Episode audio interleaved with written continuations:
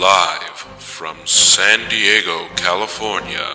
We go live to the newsroom with your host, for Nick's Nerd.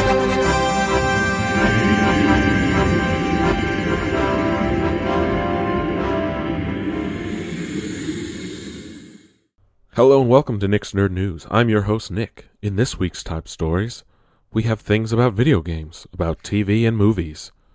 As always. But let's get right into it, huh? Red Dead finally beat it. Credits rolled, so I finished the both epilogues and all the major chapters. And very powerful ending.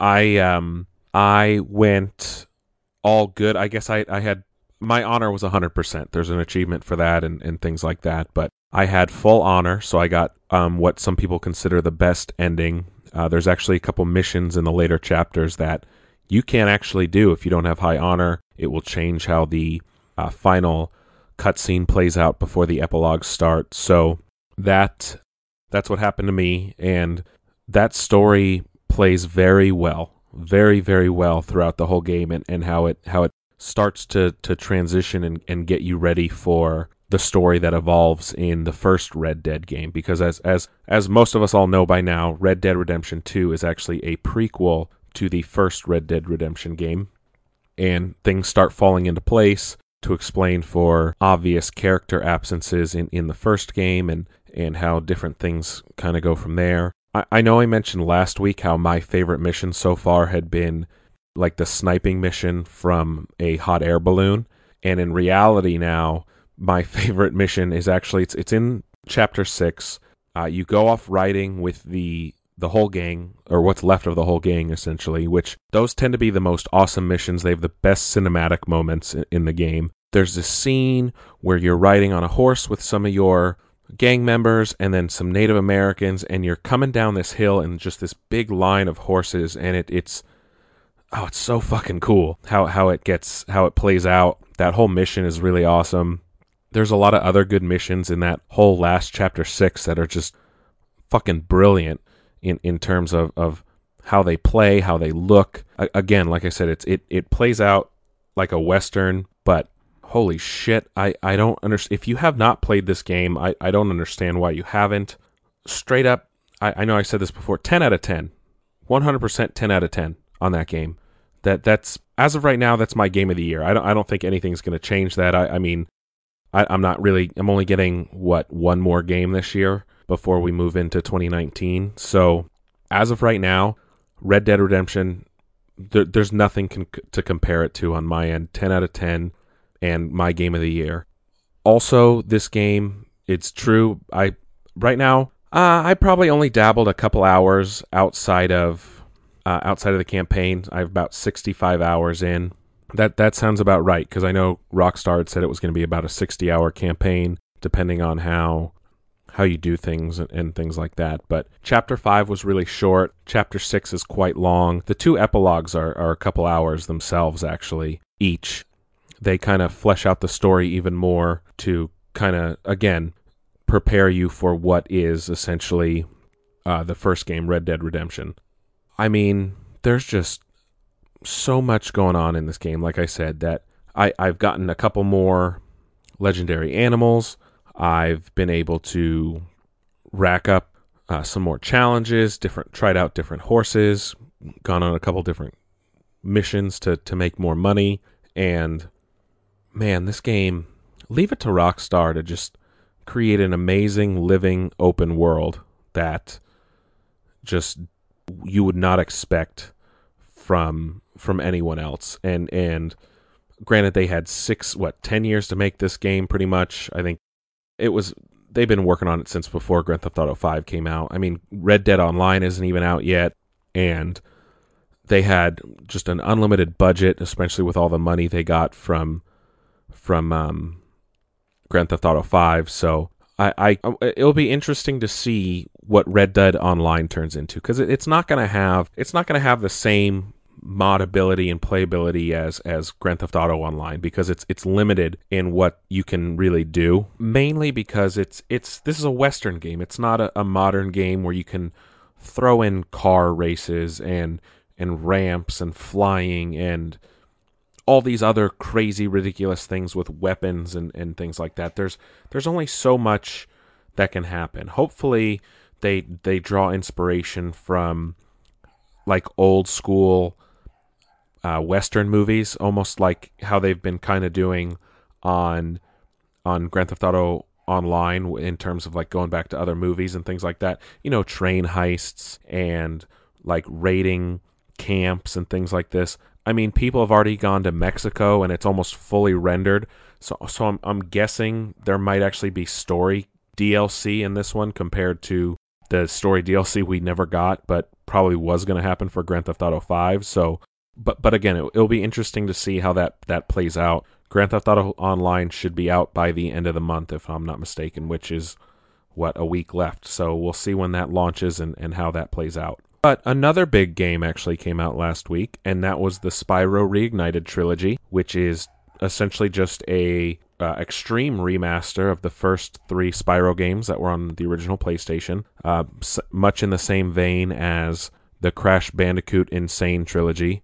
This remaster was done by Toys for Bob, who are who have been doing the Skylanders games, which Spyro is technically a part of. This one, un- unlike the Crash games, where they just kind of put it on the the same coding and everything like that. If if I'm not mistaken, the original code for Spyro was actually lost in the last 20 years or so, so they they kind of had to like redo it almost. But or they like worked backwards from a, a, a PlayStation copy, but it it it looks gorgeous, like uh, unbelievably gorgeous. I'm I'm kind of wishing like what they did with the Master Chief collection and they should have done this on Crash too, but there should have been an option where you could like switch back and forth. Actually, I think there is that option on Crash. But but anyway, I, I wish there was an option to do that on this one just to kind of compare the visuals instead of having to like go to YouTube and watch. But having a lot of fun with it, just as much fun as I remember as a kid, and it's it's really interesting to, to kind of go back and remember how the certain levels play out and it, uh, almost a bit of muscle memory that is there from 20 years ago. The Spyro, the first Spyro game, I should say, because I actually beat that one, is a lot easier than I remember it. Like way easier. Granted, I'm a lot older. I understand how how to play games now. I understand what to look for and and things that are going to be a little different from um from when you were playing as a a, a seven year old, and and you have a little bit better grasp of of how games play and things like that. But it it's a lot easier than I remember, which is the complete opposite of Crash, which was actually harder. It was actually harder for the remaster because they they changed how the the hit bubble around Crash worked in the remaster, and it, they actually made it smaller, so it was harder to do certain jumps and things like that. This was this was an actual story. It came out later that it was a lot harder, but in terms of difficulty between the two of them, Crash was still harder just in general. I never got very far in the original Crash game, um, whereas I am practically like I practically hundred percented the first Spyro game in a matter of, of like two or three days. And there's just a couple um couple missions that I didn't actually get all the treasure in. And it's not like I have all the dragons, I have all the dragon eggs if I'm not mistaken. It's just I don't have all the treasure. And I'm very close to doing that. Most if any of the levels they're all within the 90% range except for maybe a couple of those missions where like you you fly around and have to do certain uh, certain tasks within a, a, time limit. Those those missions where it's just all flying or or gliding in in the sense of Spyro. But other than that, I've practically just like dominated this game, and it, it's it's funny that that I'm going back to this game 20 years later and and pretty much just just dominating. We'll see if that happens with with Spyro 2 Ripto's Rage and Spyro 3 Year of the Dragon cuz I know I know the third one they kept like the the difficulty scaling, which if if you are doing a lot better at the game, they would actually make it harder. But we'll see. I'm playing that on my PlayStation 4. I'll, I'll have more on that in the in the next couple weeks, obviously, as I continue to play and and nostalgia just washes over me. But I'm having a lot of fun with Spyro right now. I mean, if I were to rate it based off the graphics alone, they brought them, they redid the music, everything like that. I, I don't know, uh, eight out of ten, seven and a half out of ten just because it's it's a game games I've played and beaten before. I know what to expect. I'm gonna have fun. And this is just a, a, a, remaster, essentially, an HD remaster of those. So I'm still having a lot of fun. Gonna knock those out hopefully before Just Cause comes out in a couple weeks. So we'll we'll see. But that that's really all I have to say about Spyro right now, just because it's it's a fun game. I've played them all before. I'm just playing them over again, and it's it's like I said, it's muscle memory at this point. So it's not like it's not like I'm learning anything new really or experiencing anything new per se. But let, let's just kind of get into some some news. Have you? Uh, apparently, Valve is working on their own VR headset to go along with a possible Half Life VR, which I'm sure would piss a lot of people off since it's not Half Life 3, which is counterintuitive to Valve, who actually really supports the HTC Vive in, in terms of, of VR headsets. But no word on that. That's just a rumor.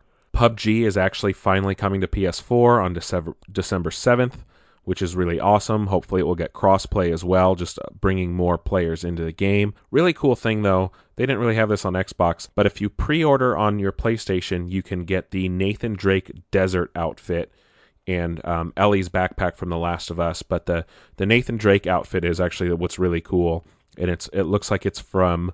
Um, Uncharted Three, uh, you know the, the the whole section after the plane crashes and all that. But that's really cool. You get to dress as Nathan Drake in PUBG if you pre order now for PS4.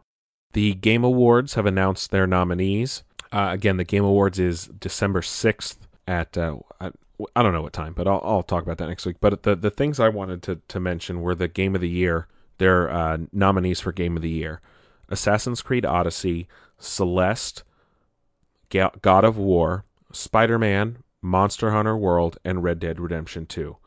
Now, these are all solid games. Um, I personally have not played Celeste or Monster Hunter World. Celeste I know is supposed to be uh, uh, be an amazing indie type game, or is it? It is an indie game, but it's a um, what is it? It's a side scroll. Yeah, it's a side scroller, Metroidvania type, pixel pixel pixelated, um, you know, classic classic style. That that's really interesting that a game like that is actually up for game of the year. That's actually really awesome. It's not interesting. It's that's awesome that an indie game like that is is up for up up for game of the year, going up against heavyweights like God of War, Assassin's Creed Odyssey, Spider-Man, Red Dead Redemption 2. And that that's a testament to how awesome of a year we had in gaming. Okay? What is this? 3 of these are multi-platform and 2 of them are console exclusive, which just hats off to Sony for owning at least one studio that made an amazing game in house for them.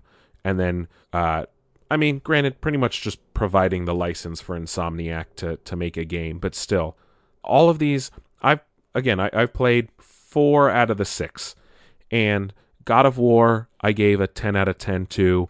Assassin's Creed Odyssey, what I gave a nine, I think, to. Uh, looking back, even um, Red Dead Redemption 10, 2, I gave a 10 to. I know Monster Hunter World is really fun. A lot of people a lot of people like that game. Uh, I know people put like 100 hours into that game, which is insane because that, that, that game's huge on its own. It's a that uh, it's an RPG where you can hunt monsters essentially. It is Monster Hunter. And granted, I I know I know that Celeste isn't isn't doing anything like that, but but it it's awesome it's awesome. Oh no, and I gave I gave Spider-Man a 10 out of 10 as well. So these games have all been amazing games. I'm not even done. I'm not even done with Assassin's Creed because by the time that came out, I was on to I was on to Red Dead Redemption about halfway through it. So uh, no, 8.9. I gave it an 8.9 on that. Um, I haven't I haven't played it in a couple weeks, so so maybe that will change. But still, these games are all awesome. And granted, I like I said just a few minutes ago, Red Dead Redemption 2 is my game of the year. Nothing's going to change that. God of War is is a very very close second. Spider-Man in a, a close third. It, it, it's all within it's all within just a, a few um I, I don't know. I can't say points because I gave them all a 10 out of 10, but but in terms of how much I enjoyed it and how much fun I had, well, I don't know about that either because I had a shit ton of fun in Spider Man. I had a ton of fun in Red Dead. God of War was just an amazing story. But in, in terms of just full on immersion and just like what I wanted to sink the most time into, definitely Red Dead, and that's like I said, that's why Red Dead is my game of the year, and more than likely going to be everyone else's. And I'm just fucking happy that Fortnite isn't on there because fuck that game. Seriously, fuck that game. And we'll have more news of the Game Awards as as we get closer and closer to it. THQ Nordic, who I've uh, spoken about in the past, they have Darksiders 3 coming out in the next couple weeks, and they re released um, Red Faction Guerrilla, and they're coming out with uh, Biomutant next. They have said that they have 35 unannounced games still in development. I mean, what? They, they just can't buy up every dormant franchise and IP in the industry. They also have to make every fucking game imaginable. It's insane. This company went from like being like minor to being now one of the biggest publishers in the industry. It's crazy, crazy how many IPs they own and and and franchises they want to revive and things like this. And then plus they have Metro Exodus coming out in um, a couple months because they bought Deep Silver. Like they own so many franchises, so many IPs. It, it, it's insane. It's insane. But hey, I know I ranted and raved about this, but EA confirms they are actually doing remasters of the original Command and Conquer and the original Red Alert. All DLC will be included with that. Uh, should launch next year. Uh, development is underway. Full HD remasters. Boom. No word yet on if they're doing Red Alert 2, which is the sup- superior Red Alert games, but we'll know more about that as, as time goes on. And um, speaking of, of Insomniac, you know, they I've already talked about two of their games today. Uh, they created the original Spyro games. They did the amazing, awesome Spider Man game that came out a couple months ago. And now their game that came out before Spider Man, which was a Xbox One exclusive, Sunset Overdrive, is coming to PC. And Sunset Overdrive was, was almost like a, a spiritual successor to the Tony Hawk games and Jet Set Radio and it, it's it's just it's so fun. It's this over the top, doesn't take itself seriously at all. Really funny story um, where you play this like um, like uh, I, I don't know what you'd call him, but just like down on his luck guy, and he works for this energy drink company, and it turns out the energy drink actually turns a, a everyone into like zombie like creatures, and you have to go around the city and, and stop them all and save all these different people and you can like ride the rails around the city like a skate like your shoes like a skateboard or like a hook thing that you can hang on. I haven't played it in a while. I actually want to go back and play this game because it's it's so fucking fun, especially after Spider Man. Because if you had a lot of fucking fun in Spider Man, you definitely need to play Sunset Overdrive. And if you don't have an Xbox One and have a decent PC, I would definitely, definitely, definitely buy this game. I think it's, they said something like 20, 30 bucks for it because it's a couple years old at this point. But this game so fun. It just it, it's a big fun map to explore. Customization options are are are crazy, and then the weapons in this game are are out of control. There there was one that you could shoot like exploding bowling balls from, and one that had like um, fireworks on it. There was just crazy weapons in this game, and and there was a lot to do, a lot of verticality to the game, and it, it's just you could tell that they they took a lot and learned from that. Uh, Insomniac did and and applied that to Spider-Man later. So it it's it's definitely a game I would 150% recommend that you play if you've never played it because it's just so fucking fun. Uh, Sunset Overdrive now out for PC. You can still get it for Xbox One. I, I think it's it's probably on sale somewhere. You can get it used for cheap or hell, Black Friday everywhere, so you can probably get it for not too expensive. But but definitely try that game if if you can. Please, I I can't recommend it enough. Square Enix also announced that they are currently at work at a AAA title for PS5. Who knows on when that's coming out because as we all know Square Enix proper takes like 10 years to work on one game. So expect that probably mid cycle on the PS5. Uh, the Arkham Knight from the third game in the Arkham universe, Batman Arkham Knight, is officially joining the DC Comics universe. So, like the actual main universe of the comics. Uh, he's never been in it before, and they they announced that he's going to pl- come into play in Detective Comics issue 1000, which is out next year, which also goes hand in hand with Batman's 80th anniversary. Which, oh my God, 80 years of Batman, that that's insane. And um, they're also uh, releasing like a special edition uh, book to go around for the, the 80th anniversary. But but but anyway, Arkham Knight, really awesome character. How they they played that out in in the Arkham Knight game uh, turns out to be Jason Todd, who in the comics we all know as as Red Hood, uh, the current Red Hood, I should say. But they they didn't say who is going to be taking up the mantle of the Arkham Knight in the comics because Jason is Red Hood, obviously, already. So it wouldn't make sense story wise for him to be the Arkham Knight again. But uh, that's that's really awesome that they're they're bringing a character that was kind of uh, on the fringes to the main the main continuity, especially one from a video game. Assassin's Creed and Ubi or Ubisoft, I should say, not Assassin's Creed, has announced a line of Assassin's Creed themed wines um, all the different wines. Uh, you can get the the a case of one bottle each for like 130 bucks, and I think they said it was like 260 if you wanted two bottles of each. All from like inspired by the by the different games. Uh, I saw there was an there's an Altair one, an Ezio one, um, a Bayek, and I think Arno, the the French character, but not but not every character, which is weird. I, I don't know it would have been more interesting if these wines were from like the regions or countries that the games took place, but it doesn't seem that way at least. I know it was just an initial announcement, so I'm I'm sure we'll know more in uh, in the coming weeks.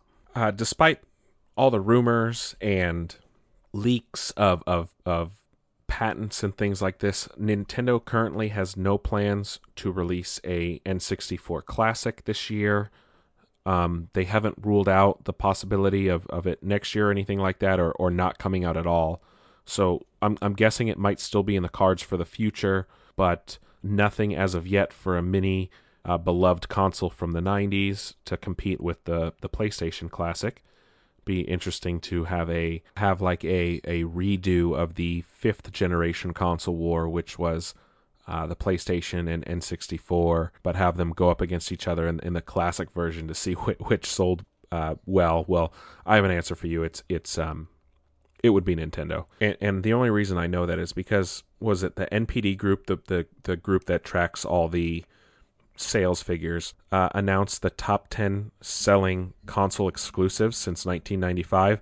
Uh, newsflash, they're all Nintendo.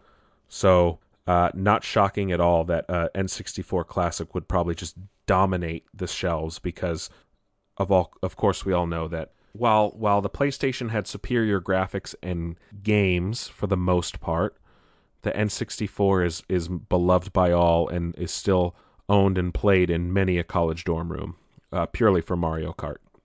But anyway, no N64 Classic and uh, I really hope Microsoft doesn't release a Xbox Classic because they don't need to because original Xbox games are backwards compatible and the original Xbox isn't as beloved as as some other consoles. Um, speaking of that, uh, Microsoft, uh, there's a rumor right now that Microsoft is working on a diskless Xbox One to be in the $200 or less price point for a console. So it'd be like an entry level console, which is kind of smart and interesting for them. And to go along with that rumor is that they're working on a trade in program, I guess, where you could bring a physical copy of the game to, I'm guessing, a Microsoft store or somewhere, and they would give you a digital code. So that way, say your launch Xbox One crapped out or just stopped working because that thing was a beast, and you needed this one, you wouldn't be able to play, and you couldn't afford like an S or an X but you could afford this one.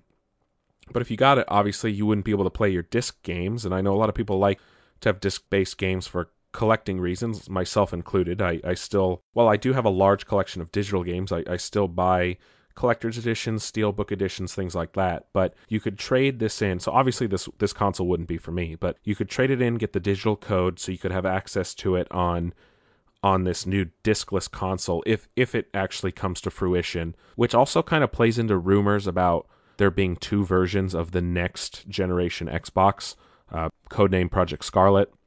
where one would be like a streaming box and one would be a uh, like a traditional console. But this is actually really smart for them to do. Um, not everyone can always buy uh, a normal expensive console, and having like a, a cheaper price point, an entry level one to, to go along with that, and and then a, a, a digital version because not everyone has the space to buy um, every game physically. And and maybe they'd be able to put a bigger hard drive in this and, and still keep the cost low because they wouldn't be buying a, a Blu-ray drive and, and installing it and things like that. So it's interesting, um, to say the least, that that uh, that they're doing this. And and I, I we'll see if that actually happens. It's just a rumor right now, and and we'll probably learn more at the Game Awards or something next year. But maybe E3. And speaking of E3, Sony is skipping E3 for the first time in over 25 years. Now, I have a com- conflicted opinion on this. Obviously, if they're going to announce the PS5 next year uh, with a 2020 release and have a big announcement in 2019, I can understand that they maybe want to have their own private show to do that. But that's also kind of goes with last year's um, press conference, if you could call it that.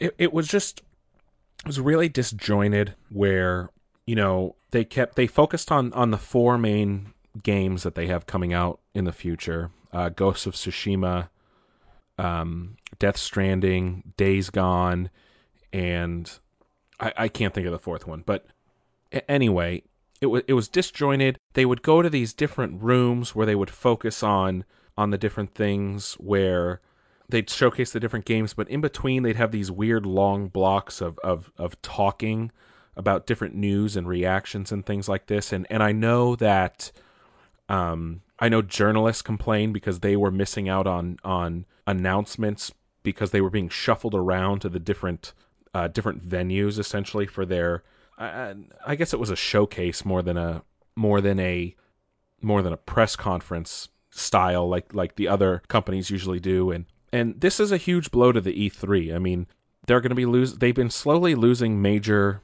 major game titans. You know, EA does their own thing that's separate. Microsoft does. Well, Microsoft still has a presence in E3. They still do something that's a, a little different from, um, a little different from from what uh, they what would normally happen and and things like this. Sony said they're not going to do anything at all. And and while it makes sense because they maybe don't have anything to show off and it would just be a retread of, of games they've been showing off for the last two two years or so. I mean, they're not even doing PSX this year, which is their like PlayStation focused showcase event, um, similar to what Microsoft did with XO uh, two weeks ago. But it it it's it's interesting because it, it's almost like oh they're they're showing their hand that maybe we they're, they're lacking because they don't really have anything, but at the same time like they don't want to show all their cards in preparation for the potential announcement for PlayStation 5. So it, it it's it, that's that's why I'm con- kind of conflicted on this whole thing. It's like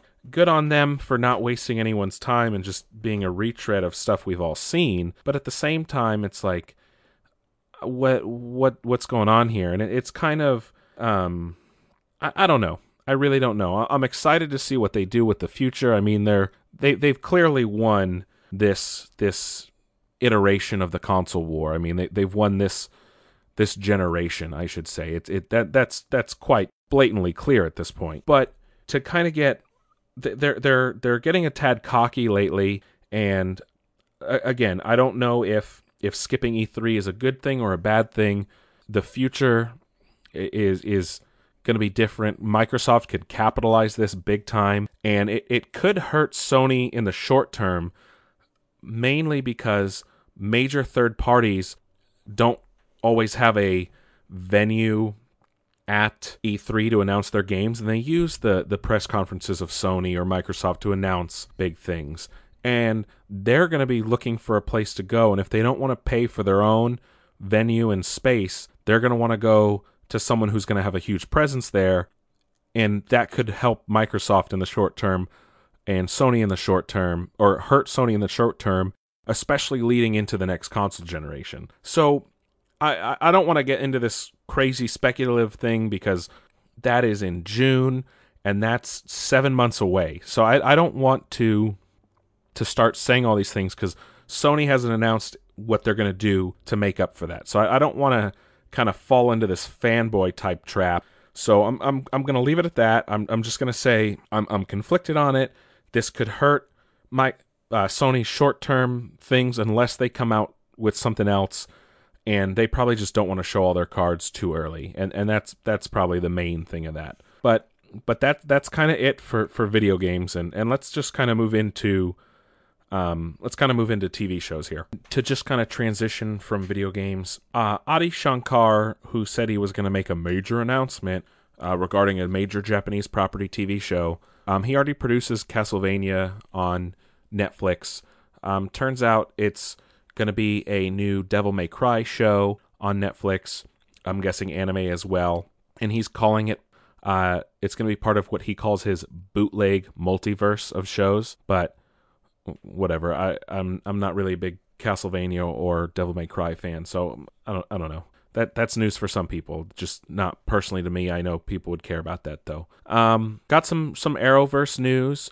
Uh, looks like John Barrowman is coming back to Arrow. John Barrowman is famous for playing Jack Harkness on Doctor Who, and of course Malcolm Merlyn, the uh, main antagonist to Oliver Queen for most of the first four seasons, um, sometimes ally.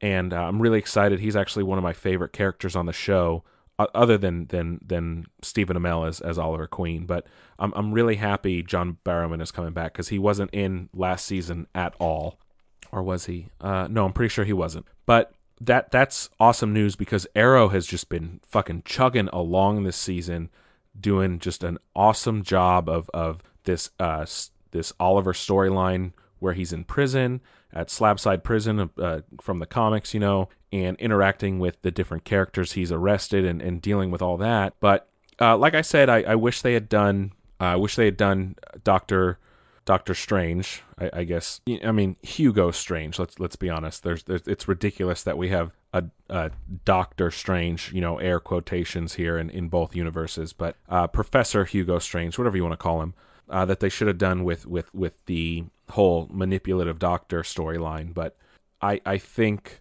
that um, that was really good, and it, it all came to a head in this week's episode. Um, where where Oliver is in level two, what they call it, and it, it turns out that that Talia al Ghul is there as well uh, the daughter of Ra's al Ghul, the daughter of the demon.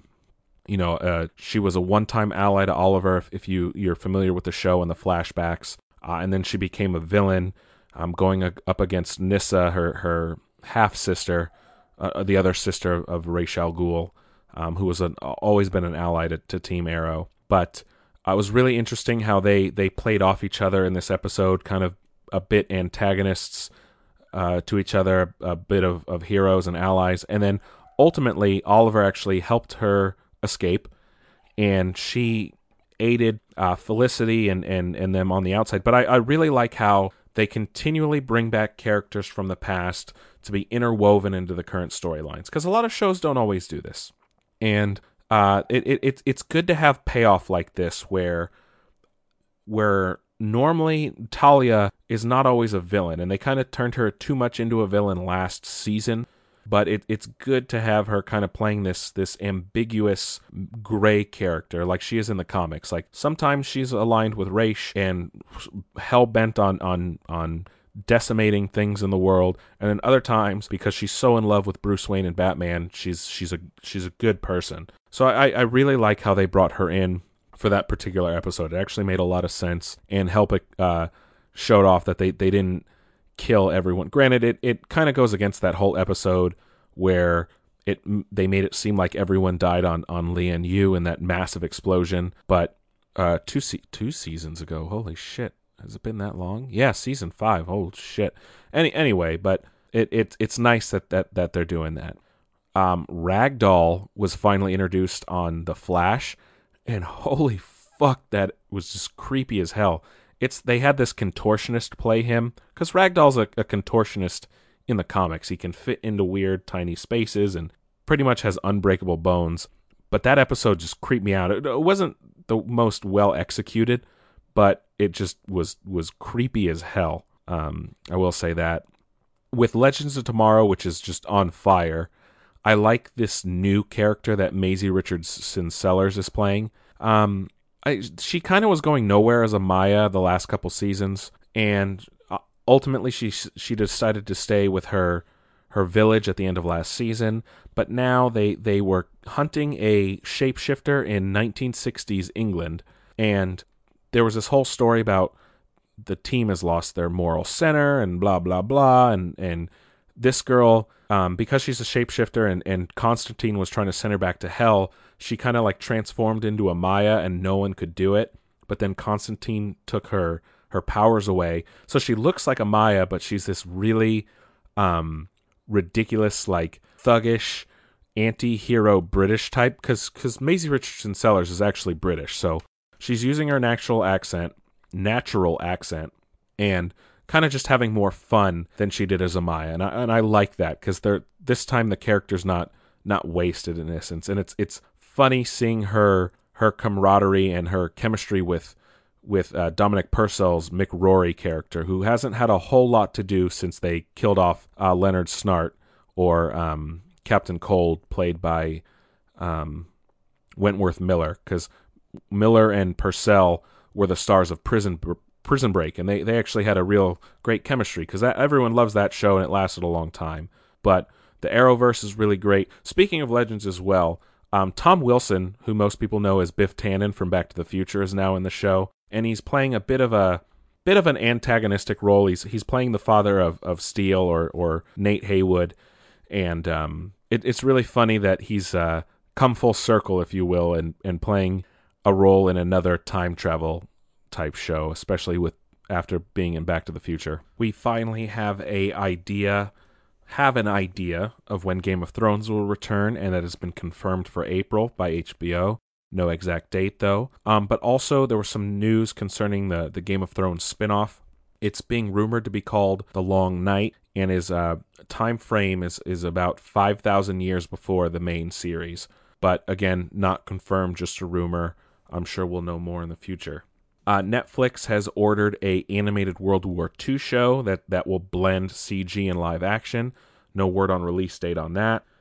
We got premiere dates for Young Justice, which is going to premiere January 4th, while Titans takes a mid-season break. I think I'm going to wait to get the DC Universe streaming service until Young Justice, mainly because I love Young Justice and that way then I can just binge the first half of Titans so I don't have to just keep waiting every week for it. Just knock it out you know in that uh, winter time when when a lot of shows are on on that winter hiatus break so I can finally finish Daredevil season 3 finally catch up on some other shows I've been waiting to watch like you know Man in the High Castle things like that. But there's that.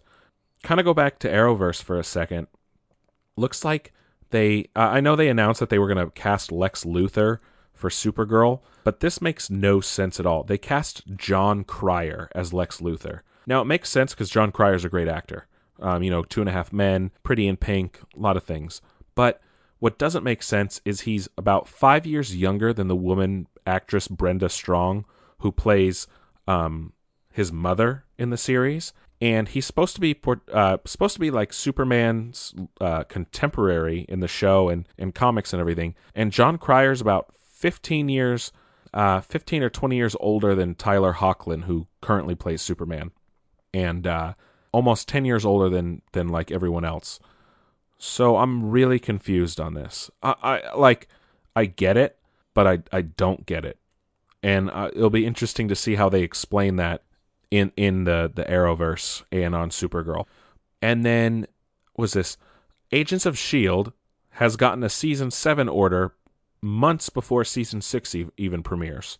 That's cool. I mean, I, like I said, I, I kind of pity watch Agents of S.H.I.E.L.D. I, I like it, and there's times where I'm just like, how the fuck is this show still on the air? But my question is since they pretty much killed off Coulson for real this time at the end of season five, will he be in season six? And granted, they can just rewrite everything because of season five ended with when Infinity War came out, and they can explain those deaths away. And then obviously, after Avengers 4 comes out, you know, history and, and reality can be rewritten. But still, wh- which could fix you know Fitz dying and Coulson dying because I don't know how this show could survive without Clark Gregg as Phil Coulson, and especially especially when when he's he's going to be coming coming back to the, the the proper MCU, the movies in in Captain Marvel next March. You know, he's got a major uh, role in that next to Samuel L. Jackson and, and, and Brie Larson. And then he's not going to be Agents of S.H.I.E.L.D. Like, this would be the perfect opportunity for them to reintroduce everyone to, to Agent Coulson and be like, hey, by the way, he's on Agents of S.H.I.E.L.D. on TV, and which is a great lead in to get more people to watch the show. And now that it's going to be on in summer, you know, it's not going to be really competing with anything. So I I hope he's back for season six and the newly announced season seven. Kind of sticking with that, got two casting announce- announcements for Disney Plus's The Mandalorian. Gina Carano, the former WWE, uh, no, the former UFC fighter, and uh, act she was in uh, Deadpool and Fast Six. Uh, she's joined in The Mandalorian in a major role, and they cast the the the Mandalorian himself in Pedro Pascal. Pedro Pascal is a great actor. He was in Game of Thrones. He is um, what is his fucking name? I can't think of his name right now. But he's the one who's, who gets his eyes gouged out by the mountain in that epic fight, uh, duel to the death for Tyrion. And uh, then he was in Narcos. He plays Agent Pena, which uh, is is I love him, and he was the star of season two. It's unfortunate he's not going to be in season three, uh, Narcos Mexico, which is streaming now. But I think he's a perfect person to play the Mandalorian. He he's he can do that. Um, you know, is he a good guy? Is he a bad guy? Type thing like this. This kind of ambiguous hero, anti-hero type kind of blurs the lines, can can go against the grain and things like that. And that that's exactly what Mandalorians are. They're mercenaries, you know. And and he will be the perfect person to play that. I love him and everything he's done, and I'm I'm excited for this. I know they're filming that right now for premiere sometime next year. So I'm I'm excited. This things just keep getting better and better and better for the show and and I'm excited that they cast him. And with that, let's let's kind of transition into the movie section of today's show. Got a couple major trailers dropped this week. Uh, first of which were two, okay, two teaser trailers for Toy Story 4. And the first one's really interesting. It's got like all the characters kind of dancing in like a a dance circle, like holding hands, and the camera keeps panning around, some good music. And then it cuts to this like weird, like homemade toy made out of like a plastic spork, and it like freaks out, like, I'm not a toy kind of thing. And it kind of setting a, a stage for the, the fourth movie. And then uh, so they actually cast Key and Peele in the movie, and uh, there's another teaser where they're they're playing these kind of like stuffed animals that you could win at like a carnival or, or fair or something, and they're talking about like Buzz Lightyear and just making fun of Buzz Lightyear, saying like, "Oh, what what is that thing he says? Uh, to uh, infinity and and something." And and they keep doing these different ones, and then Woody and Buzz walk up, and Buzz does it. It's like it's to infinity and beyond, and then they're like, "That's stupid," and just start cracking up. I'm like, that is so Key and Peele, and I'm happy they were able to find a way to work them in because, um, while I didn't watch the show per se. I mean, I've seen a lot of clips. I was I would always watch it if it was on. It was very funny. You know, some of their clips are just are are some of their sketches, I should say, are, are timeless. I liked that movie Keanu with the the baby cat. Loved that movie. I'm I'm excited that they get to have some roles, especially in in a a franchise like this that that they'll kind of live on forever. So I'm excited for that. That movie comes out next year. Um, also got a trailer unexpectedly for the Detective Pikachu movie, which is going to be the first live action Pokemon movie. I was really concerned about how Pokemon would look in a live action movie and little disappointed. Not surprised, but a little disappointed. Some of these Pokemon look amazing. Amazing. And then some look like nightmare fuel, especially the Jigglypuff. But Charizard looks amazing. Mr. Mime looks amazing. I will say this, though Mr. Mime's shoulders in in the trailer look like um, those red balls that used to play with at like uh, recess and shit in, in elementary school, like those red rubber balls with that weird pattern on them. And I, I don't know if that's a design choice or just granted it's a trailer, so the effects are not done in any way, shape, or form. But I, I, I don't know. Uh, Greninja looks amazing in it. Uh, Squirtle looks great. Bulbasaur, Charizard looked the best. Jigglypuff is just pure nightmare fuel, though. It's weird and furry, and I, I don't, I don't know. It's weird. Even Pikachu just looks off. And there's a huge uncanny valley here because, again, they don't, they look too video gamey, cartoony for this to be like a live action thing where the world is supposed to be lived in with the Pokemon, and they still look just too fake. Like you, some CG and CGI in movies looks amazing, looks super real, doesn't look like off. And I'm hoping this gets cleared up and cleaned up before the movie because some of them just looked super rubbery, and and and I don't know. But what was really cool is I noticed and then it was confirmed later that a lot of the designs look like there's this artist I really like. His name is RJ Palmer. I've actually bought a couple of his art books, but he did this like realistic Pokemon art series. Uh, he's got two books, and his he was actually a concept artist on the movie, and some of his designs made it in the movie, and and I could tell that because the Jigglypuffs like it, the Charizard is similar, some of the other ones, but I'm I'm really happy someone like him, as talented as him, is is getting in to this kind of stuff where his work is being recognized by the Pokemon company and things like that. And and that's really exciting for that. He actually works for Ubisoft now in San Francisco, so that's even better. He's a he's doing something he loves and and working with it. Also got a trailer for Dumbo, the live action movie. Very depressing, uh, as Dumbo would be. The thing that I'm a little tiny bit concerned on is there might they might be focusing too much uh, too much on the on the human characters and it looks like the the animals won't be talking. Little concerned. I will pass final judgment on that as we get closer to release, obviously, and, and little more trailers, but that's not sitting right with me as of right now. And uh, following up with that, got the announcement of like the most odd and out of left field announcement, but General Mills is looking to create a movie verse centered around their cereal monsters, you know, like Boo Berry, Franken uh, no, was it Frankenberry, Count Chocula, and is it Boo Berry? I don't know. I never ate those cereals as a kid, but I, I guess they have a website now where they can they're taking pitches for ideas, but why? Just why? I, I don't like. I get it. Like if if any cereal character would work as a movie, it's them. But at the same time, why? I, I don't get it. Like I don't even see commercials for those cereals anymore. I still see a shit ton of commercials for fucking Frosted Flakes and Tony the Tiger and and that little shit, the Trix Rabbit, and of course, uh, uh, uh, uh, Lucky Charms. That asshole keeping all his Lucky Charms away from the kids. But but a Frankenberry movie, a Count Chocula movie, like this just seems like a pure cash grab if there ever was one ever. But I don't know. Uh, they're also looking at making a new Garfield movie, completely animated which will be interesting. Um, I guess that would be a better better choice than than uh, the the live action hybrids they did.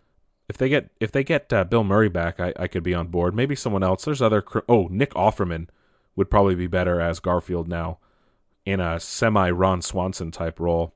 That's typecasting, but I I would dig it. Common is not coming back for John Wick three, which is a little sad. They started filming Godzilla vs Kong, which is supposed to come out in about two or three years, which is cool to to follow up right away after uh, Godzilla King of the Monsters, because you know there's been a first off there's been a huge gap in between Godzilla and Godzilla King of the Monsters, and now it's still even been a few years since uh, uh, the Kong Skull Island movie. So interesting that they're getting those off the bat right away. Um, you know, speaking of Bill Murray, Dan Aykroyd says that there's a possibility of a reunion of the still three living Ghostbusters, and a third Ghostbusters is being written, especially after the failure of what are they calling it? Ghostbusters Answer the Call now, the Melissa McCarthy one.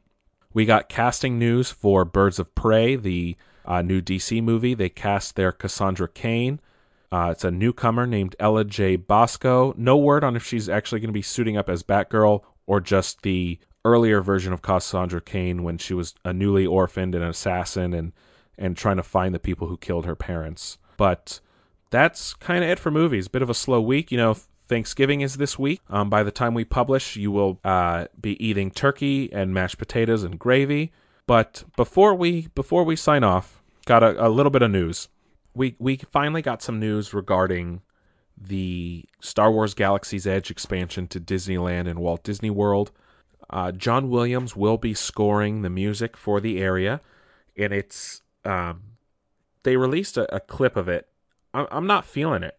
Like there's there's hints of Star Wars and, and stuff, but it still sounds way too Disneylandy music, like theme park music.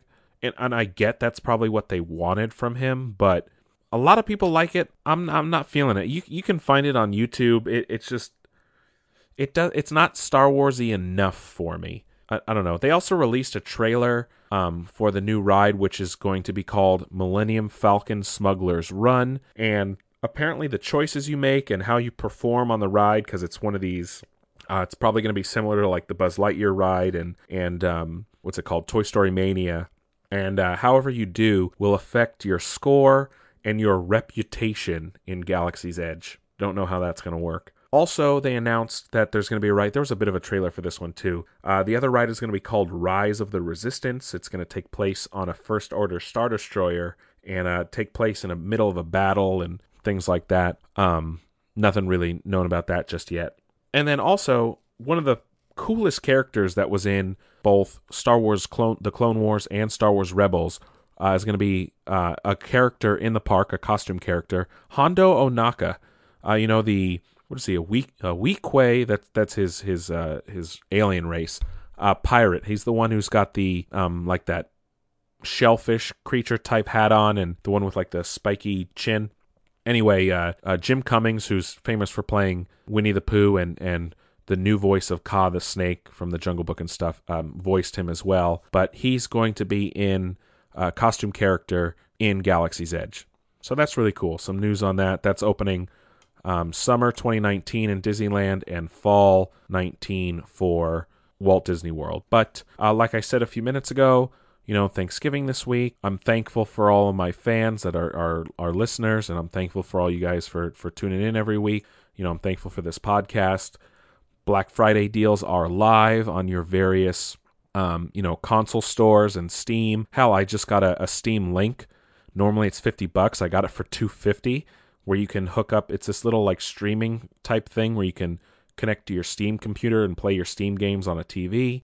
Um, two fifty, two dollars fifty cents plus shipping and handling. I guess they're discontinuing it, so they're selling it at ninety five percent off. Huge game sale on Xbox Live on the the PSN store. There's a big sale. You know, GameStop, all the stores. I will say this: never buy a TV on Black Friday though, because they are specially made cheap TVs just for Black Friday. So be wary; they are not of the highest quality.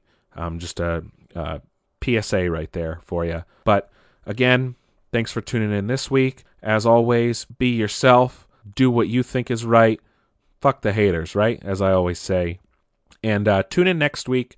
I'll have a review up for Fantastic Beasts: The Crimes of Grindelwald, and a whole lot of different things to talk about. So, catch you on the flip side, y'all.